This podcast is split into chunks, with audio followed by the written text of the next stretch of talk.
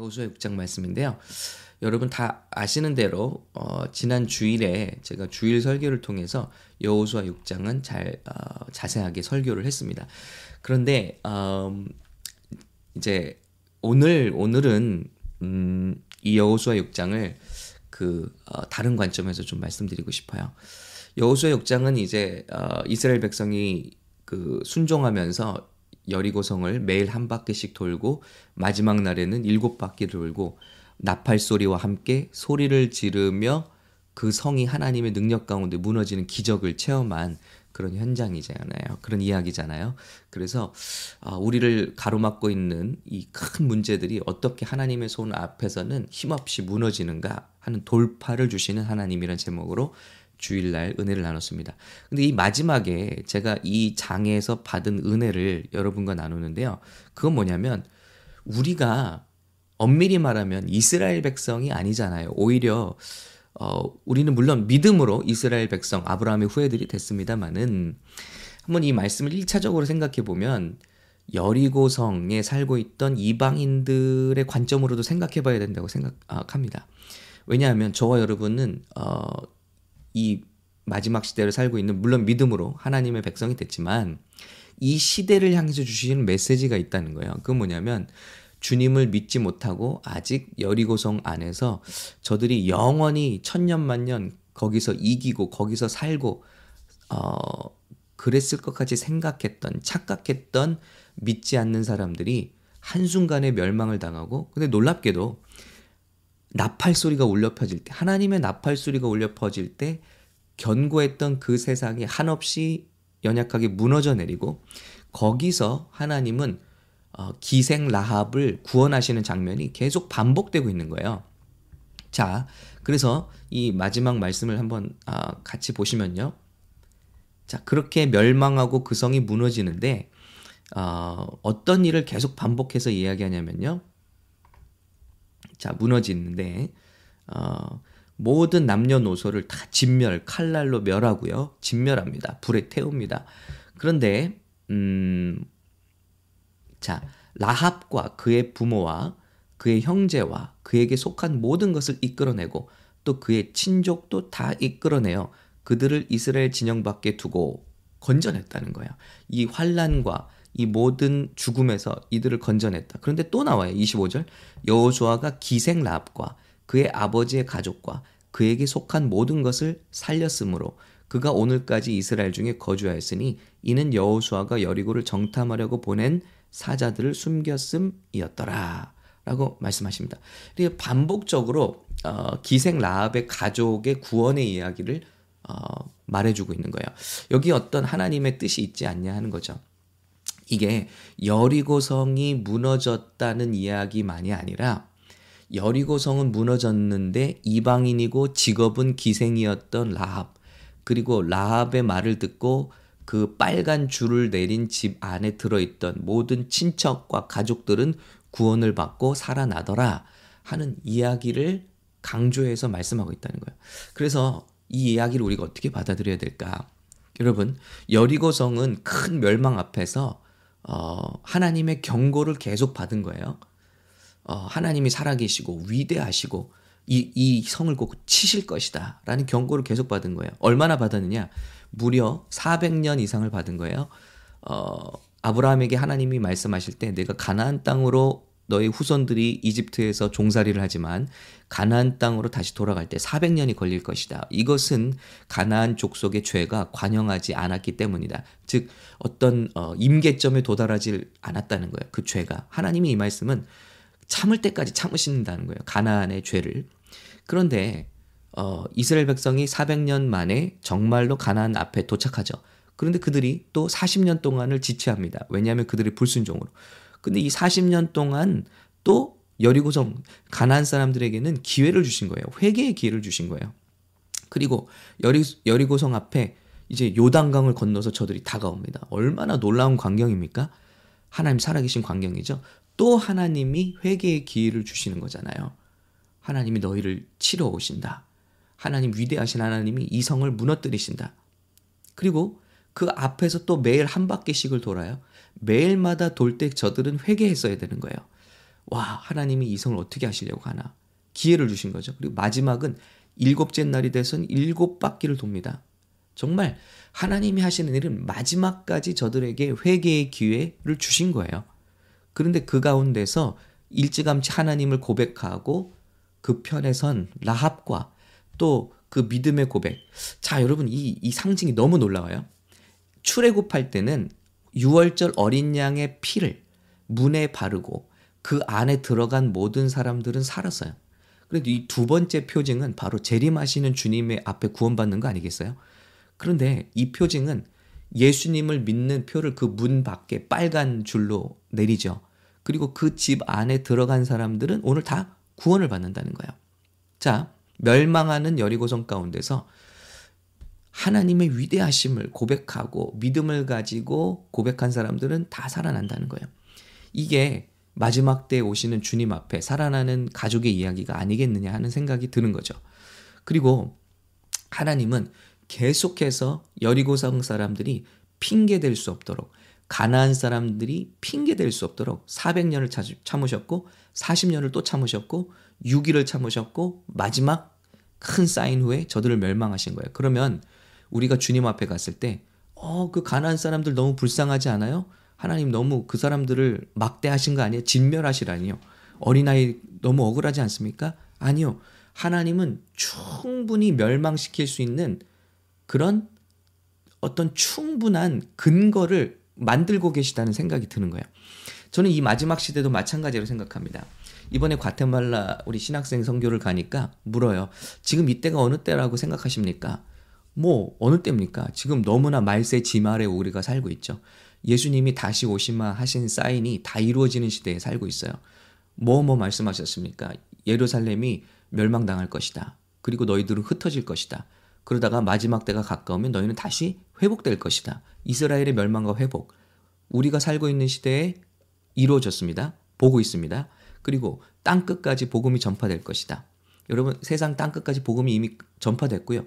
각 나라 사람 말로 다 성경들이 번역된 것이 이미 다 자기 나라 말로 복음을 들었습니다. 복음을 못 들어서 예수를 안 믿는 사람은 없는 거예요. 이제는 안 믿어서 안 믿는 거지. 그리고 어 세, 세상 곳곳에 내가 그로라 또 거짓 선지자들이 난립합니다. 그리고요, 인간성이 상실되고 첫사랑이 식습니다. 이런 일들이 지금 이 시대에 다 일어나고 있죠. 특히나 팬데믹 시대 이후에 3, 4년 만에 이 시대는 정말 그런 시대로 가고 있어요. 우리 교회들도 절반 이상이 어, 교회를 떨어져 나가 있고요. 그리고 사랑, 교회에 대한 실망들, 우리 사랑이 식고 정말 믿음에서 탈선하는 많은 일들이 일어나고 있다는 거예요. 교회들도 타락하고 또 하나님의 뜻을 어, 그 깨닫지 못하고요. 이런 일들이 일어나고 있습니다. 그리고요.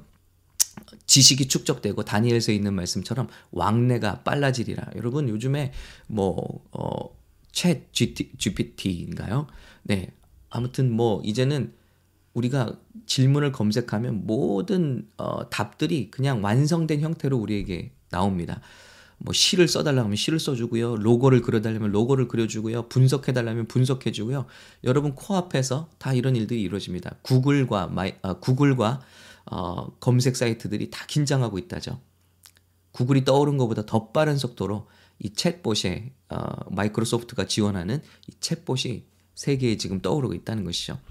아무튼 그럴 뿐만 아니라 주님 말씀하시잖아요. 민족과 민족 간의 전쟁이 일어날 것이고 세계 곳곳에 이상 기후와 어, 1월 성신이 흔들리고요. 이로 말미암아 뭐 지진, 해일, 기근으로 말미암아 온 세상 사람들이 무서워 두려워 떨게 될 것이다. 벌벌 떨게 될 것이다. 기절하게 될 것이다.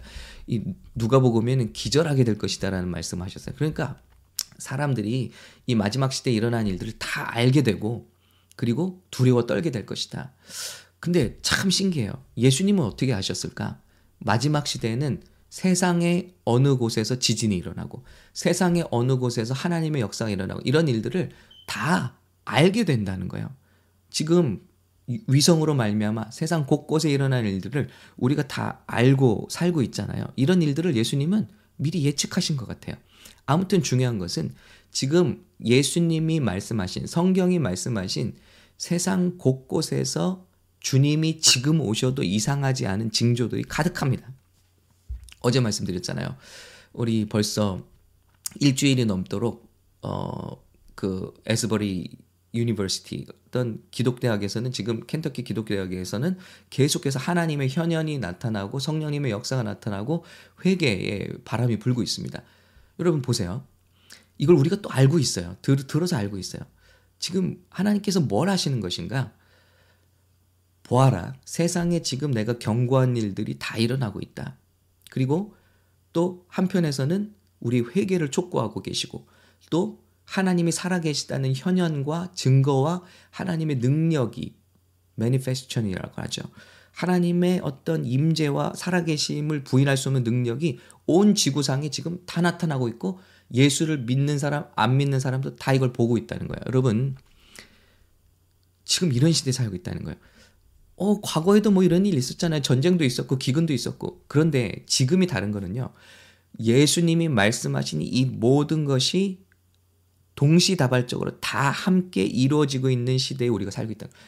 예전에 뭐 큰 지진이 있었죠. 히틀러 같은 적그리스도 같이 보이는 사람들도 나온 적이 있죠. 그러나 지금은 달라요. 지금은 예수님이 경고하신 마지막 때의 징조가 우리 살고 있는 시대에 다 한꺼번에 나타나고 있다는 거예요. 그게 다른 겁니다. 어느 한두 개가 나타나는 것이 아니라 한꺼번에 나타나고 있는 시대를 우리가 살고 있다. 다 체크돼요. 다 예수님의 말씀하신 징조가 다 체크됐어요. 이제는 어느 시대 예수님이 나팔 소리와 함께 우리의 이름을 부르며 오신다 할지라도 이상하지 않은 시대에 살고 있다는 거예요. 왜 하나님께서 이런 증거를 세상에 보내십니까? 우리가 하나님 심판대 앞에 섰을 때 아무도 부인하지 못하게 만드시는 것 같아요. 로마서에 있는 말씀처럼 그 심판대에서 모든 입이 다물어지게 하시는 과정 중에 있다는 거예요. 근데 충분히 증거를 보여주지 않았냐? 만물을 보면 모든 창조물들을 보면 하나님의 신성과 위엄을 부인할 수 없게 만들고 있지 않냐.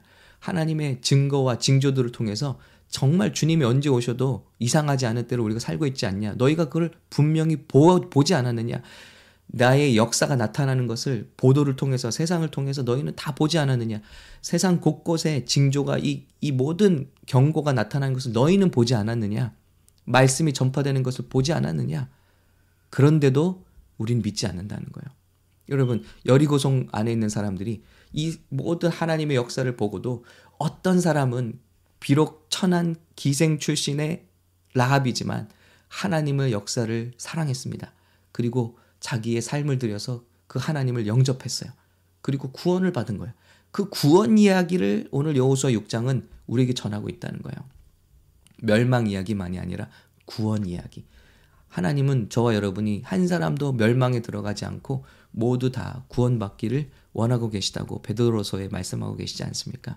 여러분 지금은 정말 깨어야 할 때고 정말 자다가도 깨야 할 때고 우리가 주님 붙들어야 할 때고 그리고 주님의 마지막 사명을 감당해야 되는 때일 줄로 믿습니다. 여러분 어, 보시면요 사람들은 말해요.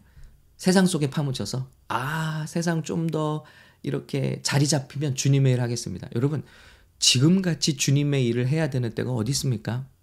지금같이 예배해야 되는 때가 어디 있습니까? 지금같이 전도와 선교를 위해서 나갈 때가 어디 있습니까? 언제까지 자리 잡히면 자리 잡히면 주님의 때는 정말 우리 앞에 와 있습니다. 우리 시대에 와 있습니다. 지금 이 시대에 우리가 주님을 감당하지 않으면 언제 우리가 주님을 감당하겠습니까?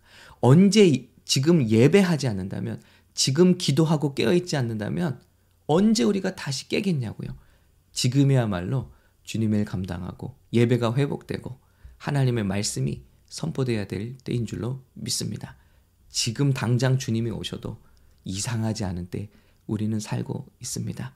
여러분, 저 여러분이 이 마지막 시대에 정말 이 주님의 등불이 되고 또 복음의 메신저가 돼서 우리 곳곳에서 하나님의 복음의 마지막 부흥을 일으키는 귀한 사명 감당하기를 예수님의 이름으로 축복합니다.